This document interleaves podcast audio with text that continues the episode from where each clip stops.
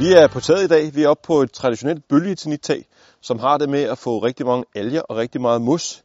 Det er vigtigt, at du renser alt det her mos væk, så vandet hurtigt og uhindret kan komme ned i tagrenden. Det bedste er faktisk at tage en gammel opvaskebørste eller en stiv kost, lægge en stige op på taget, så du har en fornuftig arbejdssikkerhed, og så arbejde oppefra og ned, og så kan du skylle efter med vand til allersidst. Når vi snakker sådan en traditionel bølgetinittag, så er der to ting, der tit kommer på sådan en.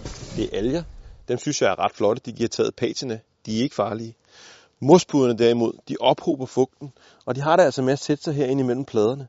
Og når først de kommer til at sidde der, jamen så gør de faktisk taget ret sårbart. Der er meget fugt i, der er vand i, og kommer der storm, kraftig regn, så kan du faktisk få regn ind under taget, og så har du et utæt tag. Så mospuderne, dem skal vi have renset ned. Sidder der nogle alger hister her, så er det helt okay. Så er jeg færdig med at rense de første fire baner, klar til at flytte stigen, og inden du er helt færdig, så husk lige at få renset tagrenden, for der ligger rigtig mange mosrester.